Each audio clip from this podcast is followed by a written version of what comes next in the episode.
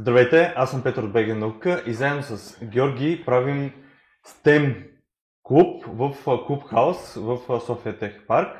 И с нас е Константин Делчев от Института по информатика и математика или математика и информатика.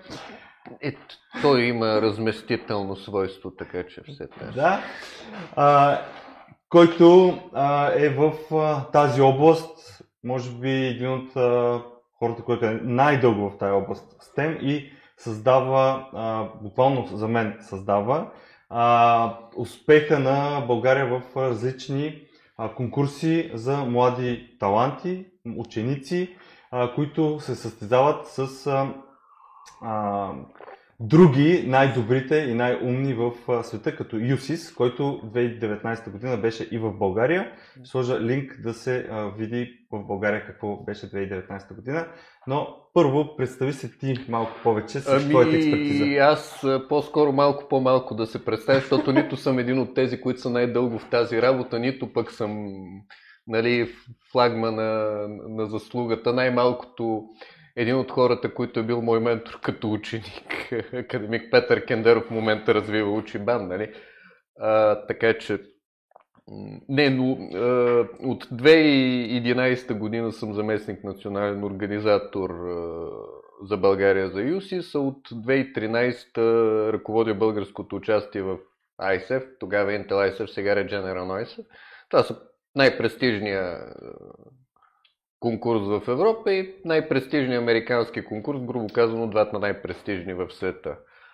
И да кажем, че за 11 години съм натрупал там някаква форма на опит в тая работа, особено покрай работата ми в Ученически институт за математика и информатика.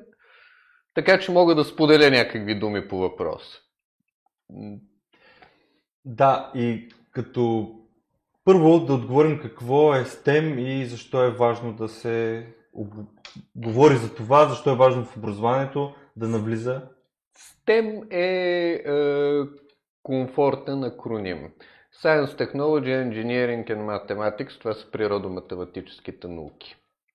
Нали, ние можем спокойно да си говорим за природо-математически науки, да разбираме STEM, нали? Това не е някаква чуждица, която с русоидите са докарали от някъде. Това, това е нещо, за което говорим от край време. Да. Просто сега малко STEM и STEAM се доведаха. В STEAM има едно А, което е за арт, изкуство. Сега това не е нещо ново. Проблемната група по обучението в България 80-те години имало същите идеи за съчетаване на изкуство с математика, компютри и така нататък, така че и това не е ново и това не са ни го докарали с русоидите. да, даже в физически факултет е имал моменти, в които се а, имало класове и се записва хора философия. Са за, за Бога, още 60-те години има математици, които изучават творчеството на Маури Цешер и различни фризове, мозайки и така нататък. Има монографията на Херман Вел, Симетрио и така нататък. Да. Това, това, значи, трябва да, да знаем, че STEM и STEAM не са неща, които сега навлизат. Просто България достигна едно иновационно ниво и едно ниво на благоденствие, което може да си позволи мощно да ги развива тези неща, имайки предвид добавената стойност, която те ще произведат в бъдеще. Да. И това е всъщност нещото, което трябва да се знае, че ние инвестираме сега в тези неща, защото сега можем да инвестираме и преди сме инвестирали, но по-малко, защото знаеш събития 90-те години, пенсия 5 долара и така нататък. Инвестирането в науката и технологиите е лукс. Сега можем да си го позволим и трябва да си го позволяваме. Абсолютно трябва, да, абсолютно. Защото ние сме част от Европейския съюз, ние сме част от първия свят, ние сме една от държавите с много големи претенции в образованието и е редно да го правим. И между другото е много хубаво, че ето виждаме как се развиват частни а, инициативи, как се развиват държавни инициативи, как се развиват публично-частни партньорства. Т.е. това не е нали, бутане на един човек напред, това е кауза на страшно много хора. Миналия път и миналия епизод се пробвахме да покажем полезното действие на STEM с едни студенти, които се занимават от ученици. Би ли ни дал и ти подобен пример, как STEM е помогнал на някой ученик или Студенти, студент? които се занимават от ученици. Значи по принцип продължаваме с концепциите, които не са нови. Едно време това е било научно и техническо творчество на младеща, в рамките на Европа това се нарича Citizen Science или гражданска наука. Лица, които не са учени, но по една или друга причина се занимават с научни изследвания. И това са всяк... има всякакви формати, от, между другото много от миколозите, дори известните са били аматьори, до хората, които се занимават с историческа реконструкция, които имат много сериозни студии понякога на това, до ученици, които имат такъв интерес в дадена научна област, че започват да се занимават сериозно в нея и стигат до патент или до публикация в сериозно хубаво научно списание. Нали? Не нещо хищно, което ча, само чака прелитаща статия, за да я публикува, до реално хубаво, уважавано от колегите в областта научно списание. Така че това е е естествен процес и той следва да се поддържа, стимулира, поощрява, да се предоставя като възможност. И практиката показва, че хора сами се присламчват, така да се каже, към него. Конкретни случаи има много. Е, Всяка година ние имаме по няколко лауреати на научни конкурси. Примерно, Виктор Колев можем да посочим, който в момента следва в САЩ, но още като ученик имаше много хубави публикации с Светлин Пенков в сферата на AI то много силно теоретичната сфера на изкуствения интелект. Можем да познаем, да посочим в рамките на математиката. Имаше един прекрасен доклад ученически, но в сериозната секция на пролетната конференция на СМБ тази година. Изцяло публикуван в много хубав журнал на момче Ангел 127. А, имаме го случая на Йордан Цветков, който се занимава с роботика в момента в Единбург. А, той реално продължи заниманието си като ученик. Той е носител на втора награда на USIS миналата година. Още от първи курс там влезе в лаборатория продължи заниманията си по роботика. Той много се интересува от хватателни механизми, от механизми за придвижване, ставни конструкции и така нататък. Та всичко това е благодарение на подготовката и най-вече интереса на всички тези Благодарение на екосистемата, в която се включват училищните събития, конкурсите, летните школи, събитията за популяризация на науката. Да. А, Това е една цяла екосистема, в която има много играчи, които трябва да, да се стиковат, за да бъде всичко това жизнено и е, учениците да могат да, да вземат участие в него. Да, то наистина, ако е- няма тая синергия между многото неща, първо, може би родители, учители, училище, да има после извънкласните дейности, да отидеш да видиш, да пипнеш неща, защото това е супер, супер важно. Аз бях а, жури на ученици, които искат да кандидатстват в Space Camp сега. Мгм, мгм. И трябваше да изчета доста есета, някои от тях бяха и в видеоформат. И Ох, не ти мразя. Да, наистина а, имаше някои, които много ме впечатлиха, ама много. На 11 години толкова добре да говори и да разказва а, едно, за едно конкретно видео говоря, просто бях много така впечатлен а, от а, а, подготовката Значи- и желанието на, на дете, което е на 11 години. Тук има нещо много интересно. Значи тези тип събития Space Camp и някои други, които таргетират а, прогимназиалната Да. степен, те имат за цел запал, запалване на ентусиазъм. Там а, ентусиазма, а, позитивното впечатление, а, добрите спомени и така нататък са това, което цели да запали учениците, за да може след това да се захванат в гимназиалния клас събития, и да могат да бъдат потормозени а, с надеждата, че този ентусиазъм няма да се изпари. Да, да. Защото, нали, Space Camp то е прекрасно събитие. Там трябва да отиват а, деца с интерес, висока мотивация, нали, с това, което ти казваш, за да придобият този ентусиазъм, който след това да се оползотвори в неща, които не са толкова флаши Да, да, да. и понякога са плод на доста повече турмоз, защото от това да се учим най-общо казано как лети една космическа станция, стигаме до това да изучаваме механиката на орбиталните параметри, защо някои неща не се правят на Международната космическа станция при висока бета, какво значи висока бета и всичко останало. И в един хубав момент, нали, този ентусиаст, който се върна от Space Camp, трябва малко да научи аналитична механика и физика за първи-втори курс. И а, той трябва да има вътрешната мотивация, сила на волята, последователност и зрялост, за да го направи. да. А, и за голяма част от това му помага Space Camp преди това, който му е дал мотивация, сила на волята и така нататък. Така че ти имаш много важната роля да, нали, да поставиш една основа, от която да се гради. Да, такъв тип. А други подобни има ли за. Като Space Camp ли? В България? Защото е хубаво и в България да има. А. Не само да изпращаме. Нека, нека кажем като цяло да обобщим въпроса. Кои са хубавите държавни стимули? Кои са хубавите държавни стимули? Добре казано, да. А, да, говориме си с конкретни примери или Конкретни като примери. типове... Не, не, конкретни Ага, примери. конкретни примери. Значи в България стои инициативата на МОН за изграждане на STEM среди в училищата. В България в момента сме в напреднала фаза на договаряне на третия лот на програмата Образование с наука.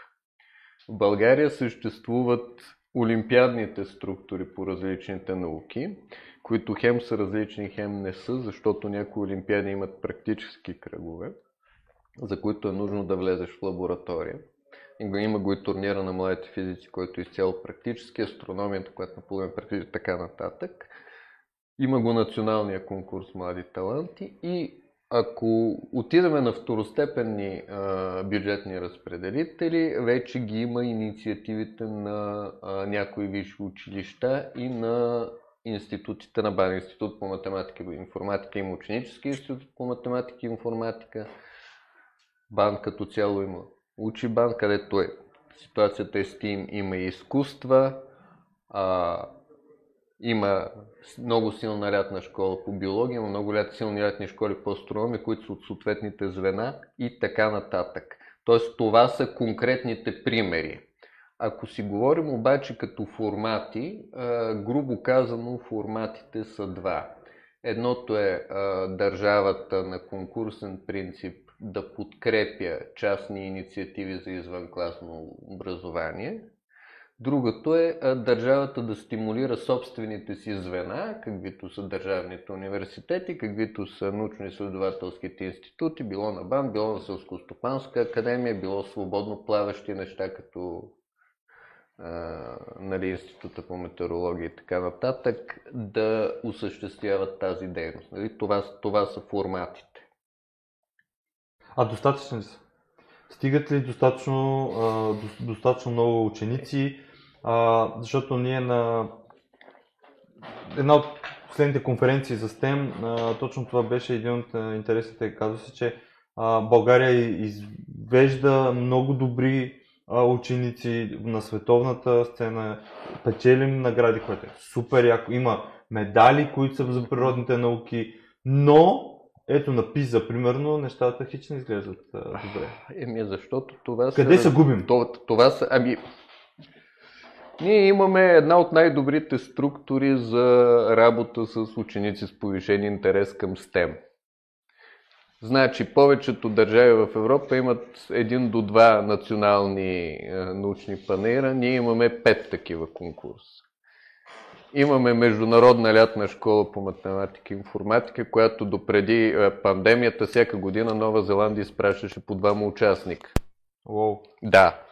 А, нали, това общо взето индикира а, защо ние сме добре тези неща. Имаме добре изградена структура, която работи и която се поддържа от високо квалифицирани, високо мотивирани професионалисти. Защо сме зле на ПИЗа? Първо, защото не сме си поставили една държавна цел, че ние трябва да сме крем дела крем на ПИЗа, както някои други държави. А, респективно нямаме такива структури, които не подготвят специфично учителите, които да подготвят специфично учениците за ПИЗа и така нататък. ПИЗа е просто една мярка. А, ние не можем по една метрика да оценяваме сложна система, каквато е тази на образованието. И то в различни държави. Значи ние трябва да отчетем и после. А, България зле на ПИЗа не значи нищо. Кои училища, как са се представили, в какви региони какво е по демография, включая по полово разпределение и така нататък. Това са нещата, които ни интересуват.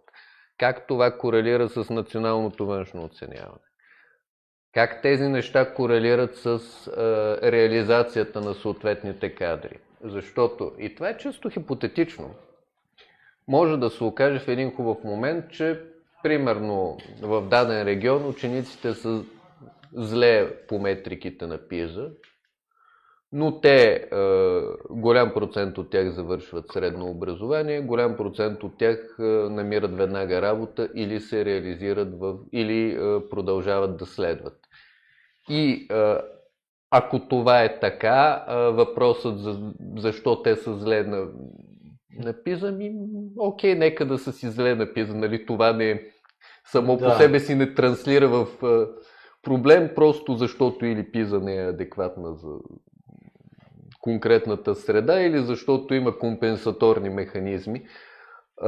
Но като цяло не сме си поставили цел нашето образование да бъде съвместимо чак толкова с ПИЗа. Има го и момента, че е доста силна стратификацията на училищата. Много държави, които са нагоре в ПИЗа, имат сравнително а, малък геп между водещи училища и слабо навакстващи училища, докато в България това е доста солидно. Mm-hmm. А... Тоест тук реално сме някъде по средата в повечето случаи, така ли? Ами, Или по, по...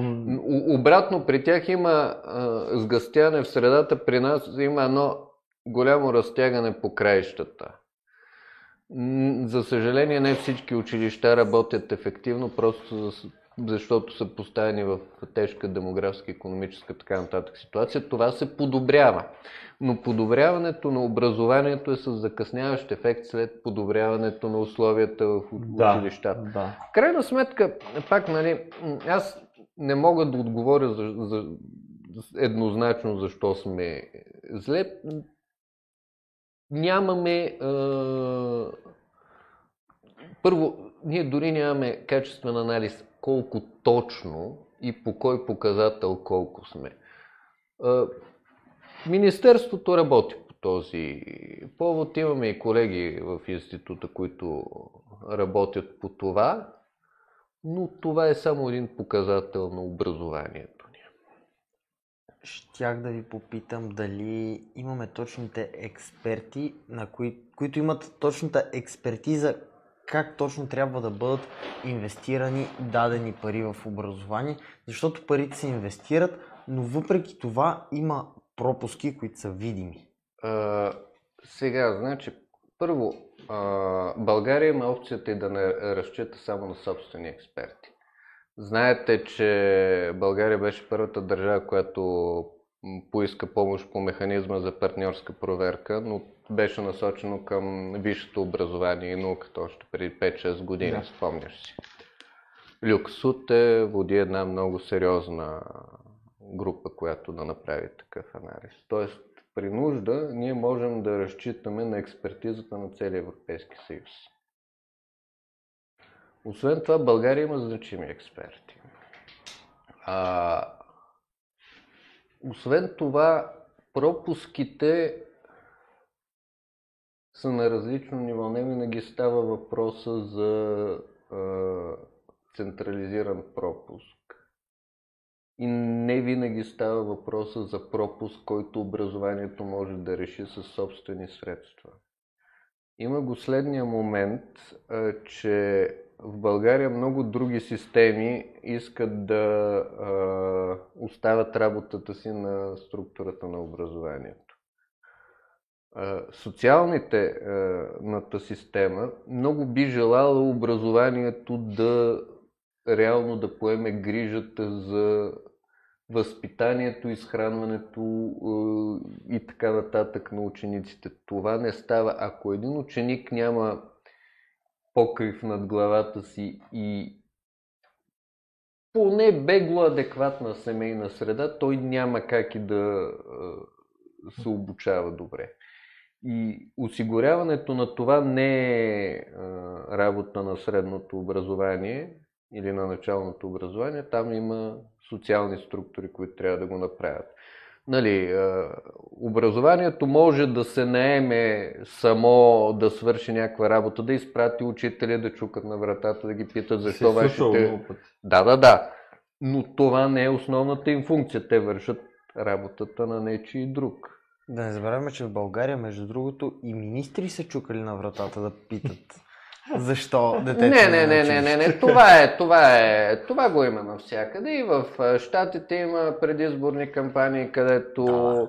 някой отива, чука по врати или се обажда по телефоните, това не е нещо стандартно. Не сме го измислили ние и така нататък, това, това е даване на личен пример. И като старата е пропаганда, е нали, за, че болшевишки офицер казвал напред, а царски офицер казвал след мен. Нали? Тук идеята е да, да, се, да се каже след мен.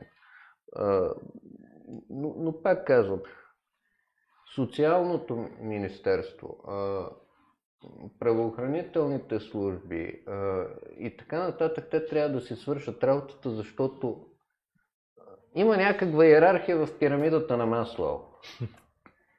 Не, не може, трябва най-базовите нужди да са задоволени, за да човек да си мисли за образование. Абсолютно да, но ние се надявам да сме стигнали някакво ниво на държавата. С това започнахме. Да, че а, не, да не трябва учителя да ходи да чука по вратата, но въпреки това а, аз ще върна mm-hmm. нещата към а, а, така да се каже, учени, надарените ученици или тези mm-hmm. с повече интерес. Mm-hmm те по някакъв начин а, могат ли да допренесат това нещо да се развие? Да, като пример, а, случва ли се така да. в тяхното училище да, те да, да менторват някои... Между другото, тук следва да, да споменеме, че тезата, че те всичките идват от СМГ и НПМГ, нали, не е а, особено вярна. Те, между другото, много от тях са с а, крайно различна биография. Имали сме ученици, които идват от малки населени места. Сега, по-рядко идват от малки населени места, отколкото от областни центрове, но да се има преди, че той в малките населени места по-ряд, по-малко хора живеят, особено пък на ученическа възраст. Абсолютно, да. Но те са различни като биография, като пол, като етнос, като всичко. А, тоест не е необходимо училището да е топ, за да бъде един ученик топ. Необходимо училището да предоставя възможност за развитие, за да може той нали, след това да бъде издърпано и от качествени ментори и така нататък. В този смисъл, дори училища, които биха се представили по-скромно на външно оценяване или на пиза и на така нататък, могат много силно да, да извадят ученик на национално ниво, защото макар те да не са способни да наваксват социално-економическа, такава демографски и прочи обстановка, те имат достатъчно добри механизми да а, виждат нуждите на индивидуалните ученици и да се опитват да ги задоволят. Така че го има и този момент. Е, естествено, по-често виждам ученици от математически езикови гимназии, но това не е императив. Тоест, той ти го каза много добре. В смисъл, нормално е, където има най-много ученици и хора, там да има и нали, като процент. Да, в една образователна система текат много паралелни процеси, които резултатите ги виждаме по много паралелни начини.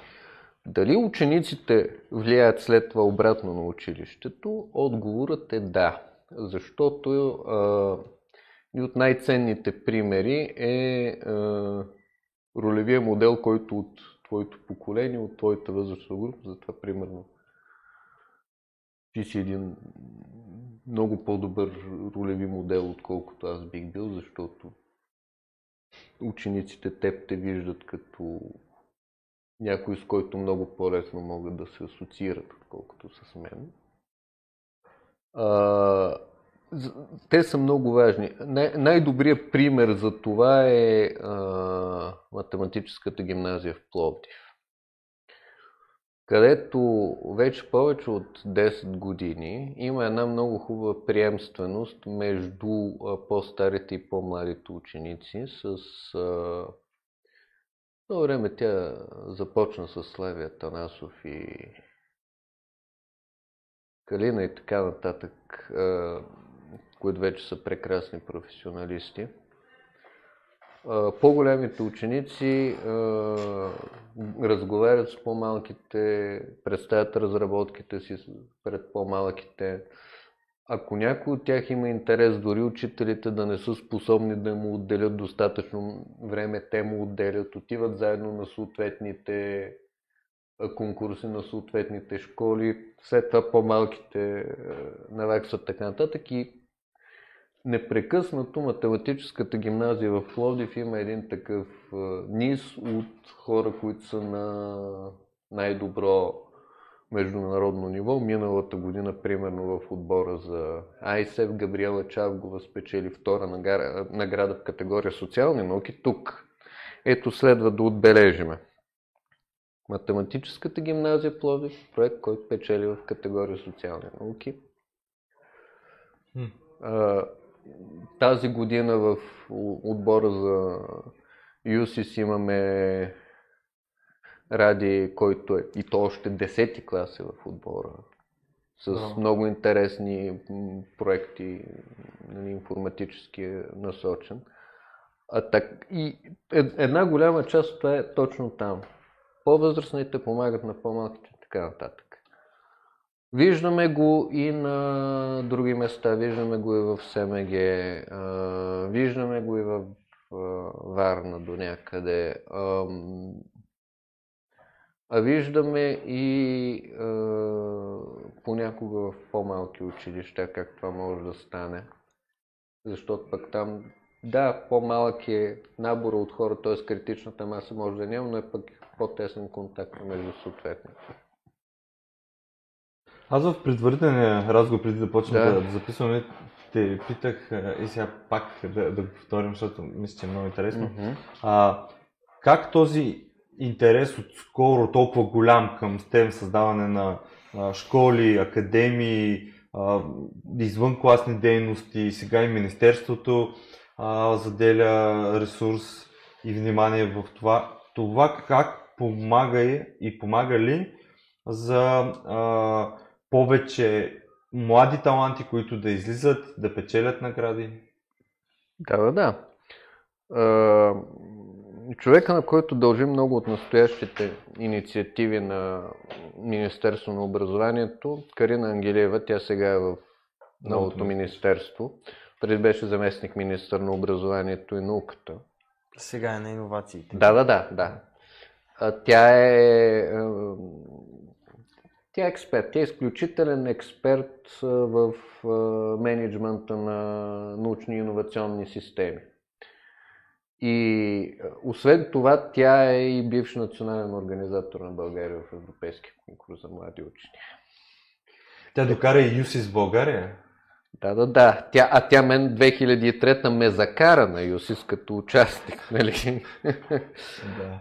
А, тя, тя, тя много добре а, знаеше за ролята на а, подобни инициативи за повишаване качеството на образованието и за това колко висока добавена стойност имат.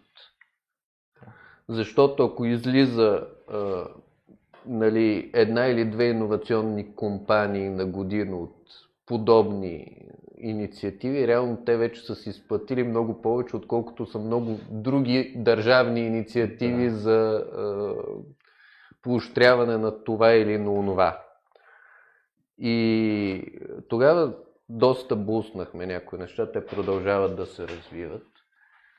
И, и те а, правят а, качествена разлика, защото а, позволяват създаването на подобни дейности на нови места и привличането на допълнителни ментори към съществуващи екипи. Примерно, много хубав пример, създаването на малките учебни изследователски общности от Учибан. В момента има около 20 на действащи.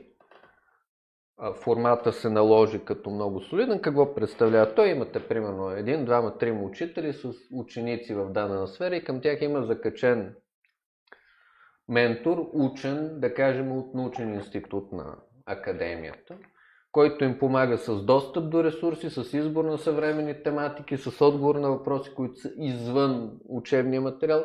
От време на време идва, прави демонстрации, чете лекции и така нататък. Това, това формира една малко учебно създателна общност. Това се наложи като успешно. Много от тези неща се развиха, направиха хубави проекти, спечелиха собствено финансиране, някои ученици се опитаха да, да се фокусират на иновационна кампания. Така нататък. Нали, всичко това върви и а, на базата на това а, Катрио консорциума, който осъществява проекти по европейска научна ученица, част от Мария Кюри, ние включихме формата на малките учебно-изследователски общности в този проект, който наскоро стартира март месец. И той беше е, високо оценен, признат от Европа. Така че ето, нали, българско финансиране, което финансира една иновативна концепция в сферата на образованието, която е базирана на по-ранни концепции от uh, Inquiry-Based Learning, това е следователското обучение, от отворените иновации. Успешно се пробира в България, след което става част от успешен uh, проект на европейско ниво. А можем ли спокойно да заявим в такъв случай, че в България имаме бутиков STEM? Много силен, но пък много, с много малко ученици. Нямаме бутиков STEM, защото имаме няколко гимназии по програмиране, информатика и така нататък. Ние имаме колко... и бутиков STEM, ние имаме и професионално образование, ние имаме и фастфуд STEM под формата на някои така бързо появяващи се, лесно изчезващи се кодинг академии, където за 3 месеца искат да те направят програмист. Тоест, ние имаме и фастфуд, Имаме и е, една хубава питателна храна, която всеки ден можеш да ядеш по три пъти на ден. Имаме и някои хай-левел неща, където там патешко магре с, сладко от физалис и подобни неща се предлагат. Въпросът е а, от кое по колко има и а, кое най- най-много се вижда и най-много допринася за това, за което искаме да, да правим. Имаме ги и, и трите, просто... А на ев... сравнение с европейските държави, как сме? Защото ти пътуваш, Професи... виждаш покрай UCIS, покрай другите... Професионалното ни образование не е зле, честно казвам. А, миналата седмица бях в Траян. Ами, видях в Разбарския техникум това, с което разполагат. Значи учениците са си направили стенобитни машини в двора на училището. Това как да е. Но имат цял кабинет. А, шегата на страна това не се прави лесно. А, голям ми е проблем, че не са имали достатъчно качествен дървен материал, са ползвали чам. А, Тоест проблем е финансов, нали не е Имат цяла лаборатория, която е с 3D принтери. Някои от тях много качествени 3D принтери, които позволяват апробиране на много концепции, които след това да бъдат изработени от дърво или някакви смесени системи. Uh, имат uh, иновативно групово обучение по неспециализираните си предмети. Uh, учат триизмерна графика на най-съвременен софтуер. А, имат възможност да, ле, да пекат керамика. Да леят, нямат възможност, нали, чак толкова не им трябва. А, имат възможност да правят всичко от лека архитектура до, до малки пластики и така нататък. И всичко това е изключително съвременно, въпреки че става въпрос за дърворазбар. И това е един много високотехнологичен дърворазбарски техникум. Но този високотехнологичен дърворазбарски техникум може много лесно да произведе специалист по 3D моделиране. Да. А, и това, пак казвам, това е дърворазбарска. Окей, е техникум. Вече национална гимназия там по дърворен, така нататък. А, професионалното ни обучение на много места е добро. Не навсякъде, но на, на много места не можем да кажем, че то е лошо. Напротив. Има много държави, които не залагат така на професионалното обучение, нямат такива професионални гимназии като нас.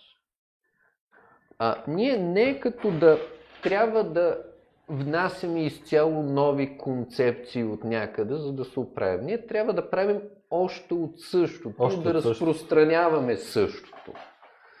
А, не мога да кажа, че има такива ужасно напредничави технологии, които ние трябва да си ги внесеме, защото на наша почва не вираят, нали? примерно както ние нямаме технологии за изстрелване на сателити в космоса. Нали? В образованието не ни липсват цели такива сектори. Примерно, имаме ли много качествени кодинг академии? Ние имаме да. Примерно ни се наложи като нещо, което произвежда entry-level специалисти без проблем нали, за за това. Имаме ли е, много качествени е, научни групи в, е, да кажем, информатиката? Да, имаме. Ето, нали, открихме си нов институт. Да, така. което е нещо доста уникално. Е, на практика имаме е, всичко, което ни трябва. Въпросът е да имаме повече от него, за да стига за повече хора това е, това е което трябва аз, нали, затова може би създавам впечатление, че говоря повече оптимистично. Не, защото то, то, а, няма ключови липси от гледна точка на съществуване, по-скоро от гледна точка на достатъчност. Да. Добре. А как виждаш като последен въпрос? Да кажем и STEM образованието и нашите участници след, да кажем, в рамките на тези следващите 5 години? как го виждам или как ми се иска да го виждам? Може и двете. Искаме се да, да видя точно а, тази промяна в мащаба. Искаме се, примерно, да не говорим за 20 или 30 или да кажем 50 малки учебно-изследователски общности, искам, искам се да говоря за 500. Включая с всичките регионални университети, създаващи и поддържащи такива. Искам и се да говоря за научни конкурси, училищни с 15, 20, 30 участника, а, защото да, ние имаме на национално ниво такива с 15-20-30 участника. Понеже, между другото, остатъка се реже, журито не е... Ти, ти много добре знаеш, журито има някакъв капацитет, нали? Ти не можеш да допуснеш 200 участника и да направиш журито да. на луда калинка. Да. То, то, то няма да може да оценява. Но, но искам да има повече нива, докато се стигне от там, да има градски конкурси. Искам да има олимпиадни школи по поне половината училища в България или ако това не е възможно да, да са по една за град и да се поддържат от е, читалищата. Искам да нормализираме идеята за правене на неща в училищата. Тоест имаме компютърен кабинет, който правим нещо, имаме 3D принтерите, имаме CNC машините, на които можем да правим нещо физическо, Имаме лабораториите по химия, физика, биология, където правим други неща. И имаме теоретичните часове, които е, ни обясняват защо правим нещата, които правим. и е, ни обясняват как да мислим, за да, Да. за да правенето да се случва. Така че е, всякакви подобни неща искам. Искам естествено наваксващите училища да, да хванат да наваксат най-сетне. Така че, ей, ей такива неща искам в 5 годишен план. Какво ще се случи? За съжаление, някои от тези неща аз не мисля, че се решават в 5 годишен план. Примерно, социалната и демографската обстановка, това са процеси, които се движат по-бавно. И ние, ние трябва да, да свикнем с идеята, че това бързо няма как да го оправим. Дори да замеряме пари с проблема, той просто ще стане един по-богат проблем. А, Нещото, което смятам обаче, че ще стане е технологизацията на образованието. Се- Съвсем сериозно смятам, че тези STEM среди ще се случат и съвсем сериозно смятам, че имаме потенциал те да се напълнят със съдържание благодарение на допълнителна подготовка на учители. Така че те да могат да работят с роботика. Сега не навсякъде ще бъде топ ноч, нали? на много места ще си говорим за лего роботи или за туториални роботи, нали, където имаме някакви сумо неща или По-добре и тях да ги има, отколкото пък... точно така, точно така. А, нали, ще видим 3D принтерите като такива. Може би няма да видим стереолитографски принтери, защото там има елемент, леки елемент със силната алергизация, но филаментни принтери ще видим на много места ще видим CNC машини, ще видим тулкитове, с които Мгм. да се работи. Да. Ще видим дигитализация на професионалното обучение, което е много важно. Смятам, че ще видим повече присъствие на а, в, бързо развиващите се сектори в професионалното образование. И смятам, че математическите и езиковите гимназии ще се развият повече към технологии и предприемачество. Това е хубаво. Това е хубаво. Това е бъдещето. По някакъв И начин. Да, и не, те трябва да запазят и теоретичния си характер, защото развива определен тип мислене. Е, това да. То, то, то училището. Трябва да, да, да. Аз искам да видя от всичко това, което ти каза, че искаш. И аз, и аз много така бих искал да го видя. И а, критичното мислене в образованието да, да може да, да се за, заформи като начин на мислене на човека, защото Критичното мислене в образованието ще се случи, ако образованието е на едно високо ниво по принцип. Ако в математиката не им, казвам, не им показваме сметката с хикс равно на 5 и не им казваме сметнете го сега с хикс равно на 7. Ако по- история не ги караме да зубрят дати като идиоти и не ги караме да цитират. Калигула. Ако по география не проявяваме невероятно силен интерес върху това, къде точно в България се произвежда каолин, изолит и трас. А, ако по литература не караме децата да учат стихотворения на Изус, защото всяко българче трябва да знае тези стихотворения на Изус. да. Ако вместо това образованието придобие някаква смислена форма, свързана с анализи, било то и да. не за зубренето на какво Не. е казал критика, нали? Боян Пенев всички го уважаваме, но нека да, нека